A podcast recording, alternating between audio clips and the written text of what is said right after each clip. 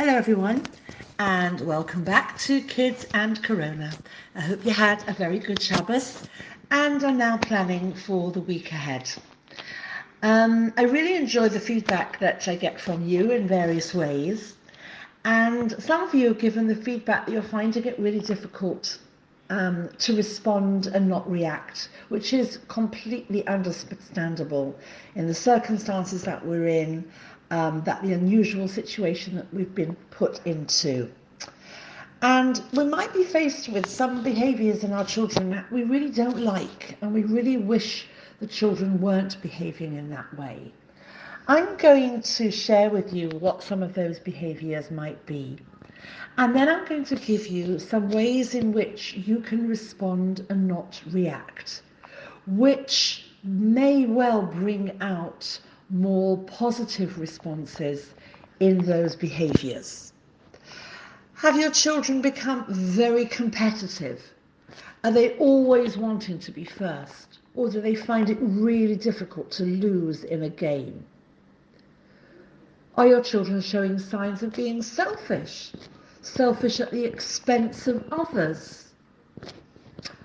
Are they giving up very, very quickly, trying one thing, giving up, going on to the next?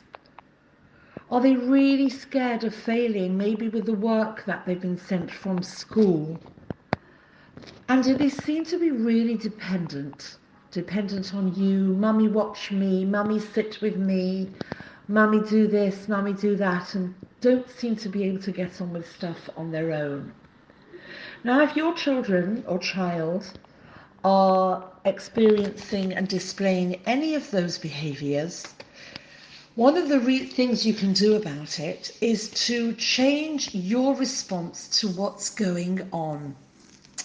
When children are overpraised or when children are over criticized, which means that we describe the child in terms of the action that they're doing rather than just describe the action.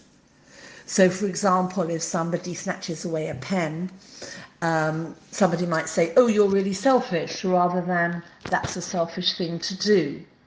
Or if a child clears up really nicely, you might be saying, You're amazing, you're fantastic, you're wonderful, rather than you tidied up really nicely. All this focus on the child makes the child feel completely good or completely bad. And when they're completely good, because they're amazing, fantastic, wonderful, you can't teach them anything because I'm amazing. And when they're completely bad, we've pushed them down a hole that they can't climb out of.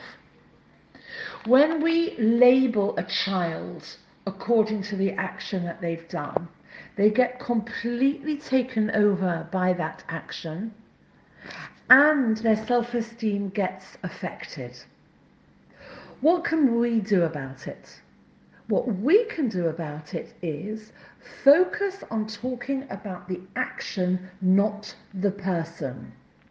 Wow, that's really well done. I love it when you, I don't like it when you. This isn't the way we behave, rather than labeling the children. And an amazing magic can happen when we do that. By changing our responses, the children will often change their behaviors. And if, for example, they are so intent on doing everything perfectly, because you've told them that they're perfect, that they become hesitant to do anything, once you just talk about the action, well, that wasn't very good, maybe we'll try again, you create triers rather than quitters. If when somebody contributes something to the family, you talk about what they've done rather than who they are, then that stimulates contribution and cooperation with everybody rather than rivalry and competition.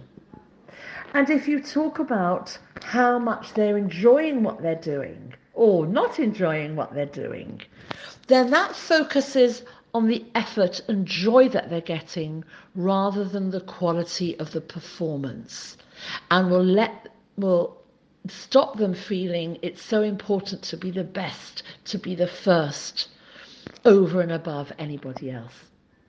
I really hope this is helpful. Have a good day. Uh, we have a week ahead, and I hope to come and see you again tomorrow, speak to you again tomorrow with some more helpful parenting tips. Have a wonderful day.